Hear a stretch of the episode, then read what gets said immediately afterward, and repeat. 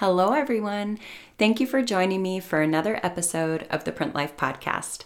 This week, we're going to be chatting about the differences between exclusive design, non exclusive design, and licensing. You're listening to the Print Life Podcast. I'm Leslie Kinahan, owner and creative director at White Buffalo Studio and founder of the Print Life community. This podcast was created to offer insight into the hidden world of print design. If you're a surface pattern or print designer who wants to attract dream clients, increase sales, and build a sustainable business that you love, you're in the right place. With over a decade of experience, I'll be covering all things surface pattern and print design, sales, marketing, and mindset to support designers in growing a creative business. Whether you're freelance, in house, or just getting started, I've got you covered. Welcome to the print life. Being a creative director for a print studio that sells mainly to apparel brands and companies, my experience has been in selling exclusive rights to the designs that we sell. There's a variety of reasons that companies in the apparel industry want exclusive rights to their designs, and I'll just touch on a couple of them here. I would say the number one reason being all about brand. If you think about it, apparel companies, manufacturers, apparel brands, they are purchasing artwork from a studio who is doing their job of providing artwork that is in alignment to the brands that we serve. It's in alignment to the market that we serve. And it really is based on keeping a close eye on the runway, keeping a close eye on the market, and really designing for our clients.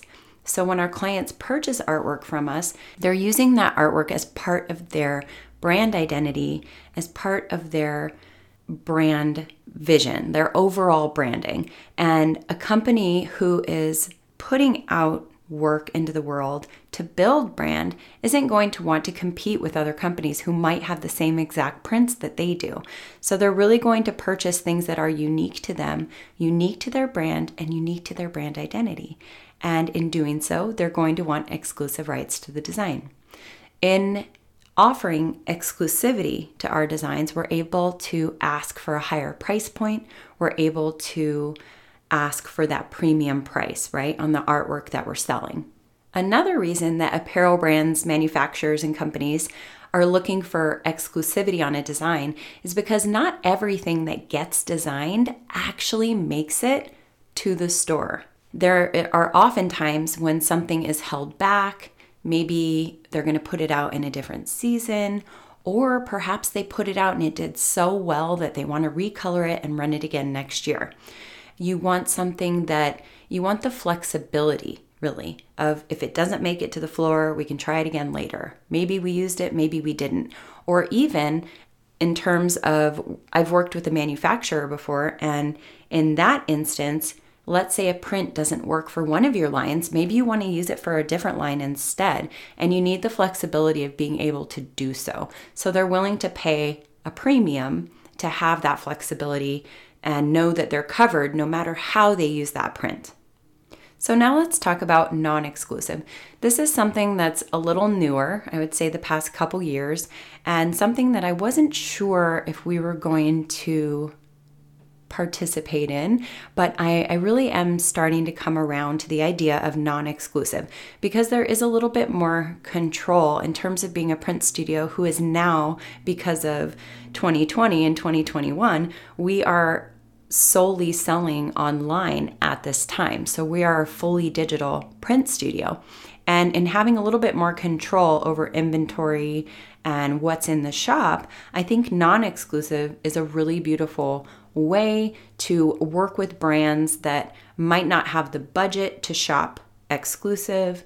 Uh, maybe they want the opportunity to get started without having to spend. Maybe they have a budget. Maybe maybe they don't mind if the print is an exclusive design or not.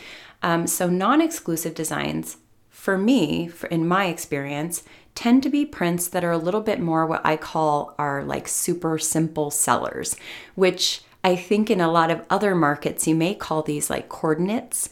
So, what these might be are the type of prints that come around and can be in trend, like they're on trend and then they're off trend and then they're back again, like a leopard skin or dots or stripes or gingham or, you know, those really kind of simple prints that are out there that don't take as much time and craft and care to create. And those are a really good candidate for non exclusive.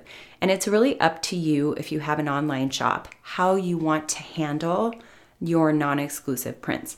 As long as you're being very clear to the buyer that the prints are, in fact, non exclusive and you're very clear on how many are available. Like, let's say, for example, the way that I'm going to be doing it at White Buffalo are there are five seats, meaning there are five of these prints available, and once those five have been sold, there are no more.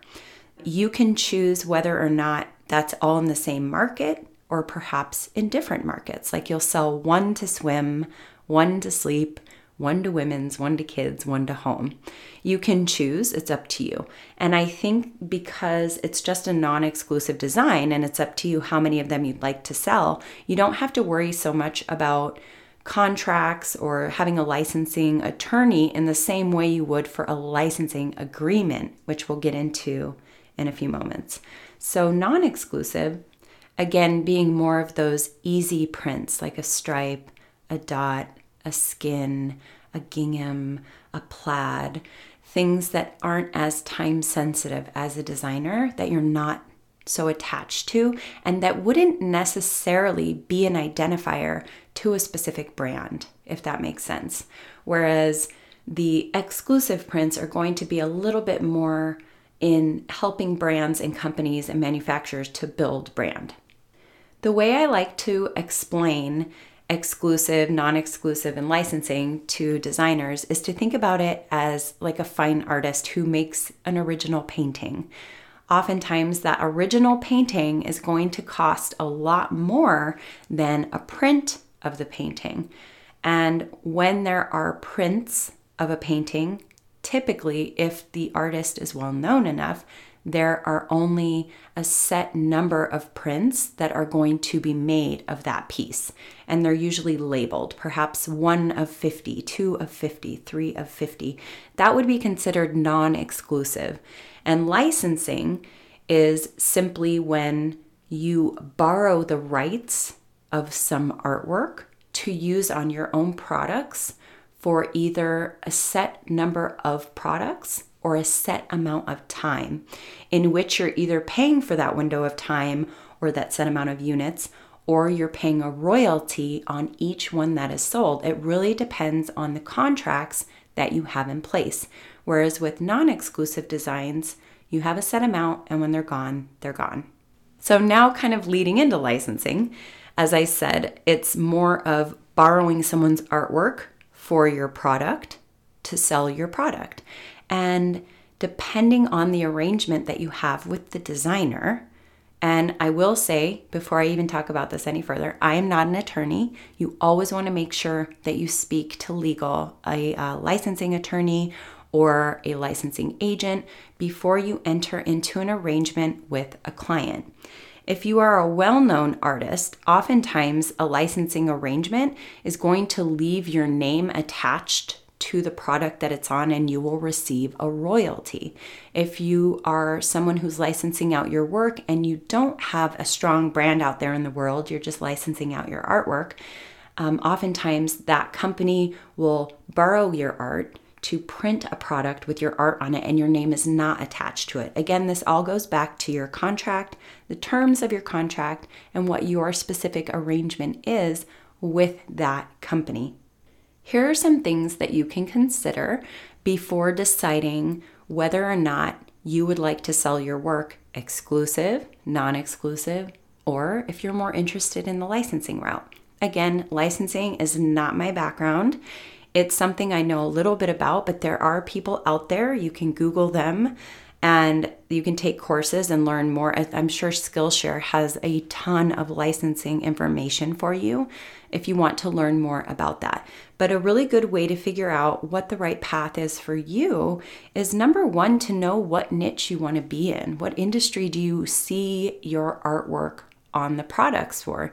Do you want to walk into a clothing store and see your work there? Do you want to see your work on gift wrap? Do you want to see your work featured in a Barnes and Noble on a set of calendars and journals? Do you want your name attached? Do you want to build a brand? Do you get attached to your work or are you detached enough from your artwork that you can design, design, design, design, and just keep selling them and you're not overly attached to your work? All of these things what market, what niche, what type of designer you are, what you're looking to do in terms of establishing brand for yourself, these will all help you determine the best way to design in this industry. Make sure you're trying out a couple. Maybe design with a studio on consignment and let go of some prints that you're kind of playing around with some concepts let those go as a exclusive and then the work that you're really attached to that you don't want to let go of you don't want to lose the rights to maybe try that out in in the licensing world. Really what it ultimately comes back down to which is what i believe to be the most important part of building a strong foundation um, that's going to give you really a sustainable creative business is that market focus and market alignment. Because if you are really able to see where you want to be in this industry, what kind of work you want to be doing. And even if it is multiple streams of income, be it exclusive, non exclusive, or to license out your work, you still want to have a good understanding of which one of those revenue streams is speaking to which market and what that market wants from you. Using myself as an example, being a print design studio and wanting a sustainable business that I know I can kind of gauge what my print sales are going to be every month, I speak to a specific market, the apparel the apparel market. And within that market, I even niche down and get a little bit more specific so that I can design prints that are in alignment to those subcategories or segments of the market. And me knowing that I am apparel driven, I love the apparel industry, I love markets within the apparel industry. I know that that market wants exclusive designs 80% of the time. So that's where my focus is going to be. Now, if I also wanted to do non exclusive, it would be to these smaller brands within the apparel industry that maybe don't have the bigger budgets, that want to get started, want um, an easier way into the market. So we'll offer non exclusive to them. But as far as licensing, it's just not something that I would spend time going down that path because it's not really in alignment for me to the markets that I want to serve. So for you, if you really do, and I do believe in multiple streams of income, but really understanding what each one is speaking to and how to best serve that audience within each of those streams and really giving it the proper time it needs to have roots to give you that sustainable income. And sometimes that may require to focus on one stream of income at a time. If we're focusing on multiple streams of income at one time without any of them having any roots, we're going to find that it's going to be a lot harder, it's going to take a lot more time, and ultimately may lead you into a little bit of burnout. And what it's going to require of you to have multiple streams of income is to just be a little bit more strategic in whether that's the way that you plan out your quarters or the way that you plan out your year or the way that you plan out your week. So, for example, if you're a freelance print designer working from home, maybe you develop one or two groups of prints every quarter that you hand off to a studio that sells on consignment, and that's your exclusive design revenue stream. Then you design a couple groups of prints that you put up on a different platform as non exclusive and then maybe you have some work that you are really attached to that you love and you want to test out in the licensing world and see how that what that looks like for you then maybe you build that into your the structure of your business so that maybe every quarter has a different focus or every month has a different focus. Every week has a different focus because you just don't want to spread yourself too thin. What I've always heard and I like to live by is when you spread yourself thin, you get thin results. And if you want results that you're happy with, if you want sustainable income in your business, it really just does come back to thinking about the markets you want to serve, what the needs of those markets are, and how to strategically create a schedule that's going to allow you the number of revenue streams that you want in your business. Really, just getting yourself out there and doing it, whatever it is exclusive, non exclusive, or licensing is the best way to test your stuff out, see what's working, see what isn't working, and then make a decision on how best to move yourself forward. Thank you for joining me for another episode of the Print Life Podcast. Want to find your unique path in the wild world of print design? Take my free quiz, What is Your Print Path? Head on over to whitebuffalostudio.com forward slash quiz and unlock resources and guidance that will help you take your next steps on your creative journey. See you next time.